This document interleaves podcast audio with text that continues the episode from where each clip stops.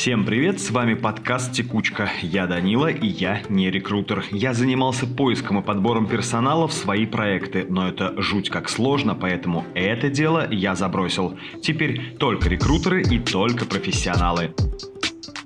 На дворе праздники, огороды, дачи, загородные посиделки и отпуска. Где бы вы ни были, везде может найтись пара минут для того, чтобы познакомиться с новостями мира рекрутмента и HR прошедшей недели. События утекают стремительно, так что лучше узнать о них сейчас, чем после разбираться с тем, а что вообще происходит. Вы искали поводы, я нашел их для вас. Поехали! Зарплатные предложения поваров, токарей и курьеров за год выросли на 23%. Эксперты Работа.ру выяснили, что в первом квартале этого года по сравнению с аналогичным периодом года прошлого существеннее всего подросли зарплаты поваров и пекарей. Рост составил 23%, а сумма в кармане специалистов добралась до отметки в 49 тысяч рублей. У токарей рост зарплаты составил 22%. Теперь их средний доход 87 тысяч рублей. Подросли и предложения для курьеров. Тут рост составил 19%, а суммы достигли отметки в 79 тысяч рублей. Меньше не предлагайте. Бизнес планирует сделать акцент на внештатниках, стимул для решения сокращения фонда оплаты труда. Аналитики говорят, что сразу 68% российских компаний готовы увеличить долю внештатных специалистов уже в этом году. Расчеты сделали эксперты платформы Кьюга. Москва привлекательна лишь для 18% специалистов. Остальные готовы уехать на заработки в Ханты-Мансийск. Исследователи финэкспертизы отмечают, что в стране наблюдается минимальный с 2015 года уровень трудовой миграции. Только в 2022 году число людей, перебравшихся на заработки в другие регионы, снизилось на 210 тысяч человек. Те, кто все-таки готов к переездам и миграции, выбирают определенные направления. Почти 35% специалистов считают перспективным для работы Ямало-Ненецкий автономный округ, а около 21% Ханты-Мансийский автономный округ. Москва в этом топе занимает лишь четвертое место. Может и вправду говорят, не резиновая, у нас столица.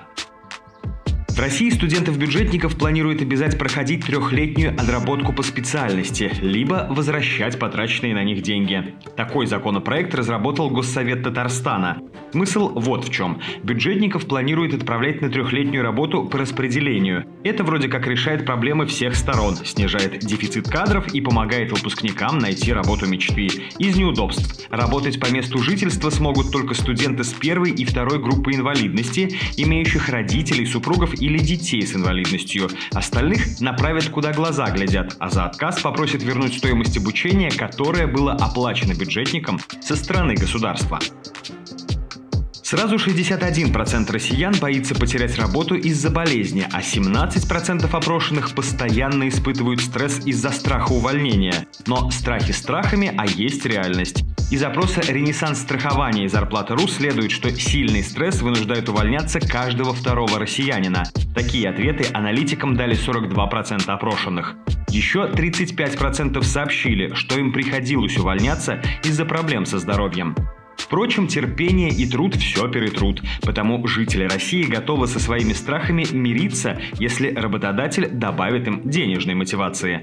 Около 28% опрошенных стали бы спокойнее ко всему относиться при наличии ДМС с полным покрытием, а 20% при условии, что работодатель обязательно будет компенсировать им полный курс лечения. В общем, коллеги, лечите, но не залечивайте. Новость – отличное подспорье для тех, кто не знает, чем еще приманивать кандидат. В ближайшие пять лет количество рабочих мест в мире сократится на 14 миллионов. Это цифра из доклада Всемирного экономического форума. При этом речь идет не только о падении. По расчетам, до 2027 года будет создано 69 миллионов рабочих мест, а 83 миллиона сократится. Рынок просто перестроится. Эксперты считают, что увольнения могут коснуться кассиров, работников почты, бухгалтеров и секретарей. А вот потребность в специалистах по работе с искусственным интеллектом, машинным обучением, бизнес-аналитиках и экспертах в области кибербезопасности как раз-таки вырастет. Причина всему – геополитические и экономические факторы. Еще один фактор – переход к зеленой экономике, которая тоже перестроит рынок труда. Заявления серьезные, но и отчет построен не просто так, а на данных опроса 803 компаний из 45 экономик мира. Вы почитайте на досуге, но учтите, в нем страниц эдак 300. HR-менеджеров считают вредными коллегами лишь 1% россиян. Это выяснили аналитики Superjob. По их мнению, за последние два года сложнее стало общаться с инженерами, экономистами и специалистами из службы безопасности. Самые трудные диалоги в процессе работы у россиян строятся с финансовыми службами и бухгалтерами. Об этом заявили 7% опрошенных. Далее можно выдохнуть, потому что сразу 29% участников опроса утверждают, что легко находят общий язык с представителями любых, даже самых древних профессий. Интерес к вакансиям со свободным графиком вырос. Об этом говорят аналитики сервиса Авито Работа. Около 20% вакансий на этой платформе как раз и составляют подобные предложения. Больше всего таких опубликовано в Москве и Санкт-Петербурге. А сферы, которых такие трудовые блага касаются чаще всего, это маркетинг, реклама и пиар, искусство и развлечения, бьюти-отрасль и, из нестандартного, медицина и фармацевтика, строительство и производство. В Госдуму внесли поправки, которые увеличат штрафы за неправомерное использование персональных данных. Если сейчас должностные лица теряют на таких проколах от 20 до 40 тысяч рублей, то в будущем сумма вырастет до вилки от 100 до 300 тысяч рублей. Подобные штрафы для компаний сегодня составляют от 30 до 150 тысяч, а вырастут до 300-700 тысяч рублей.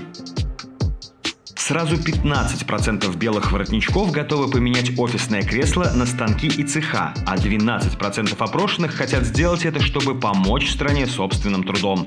Все это выяснили специалисты Зарплата.ру.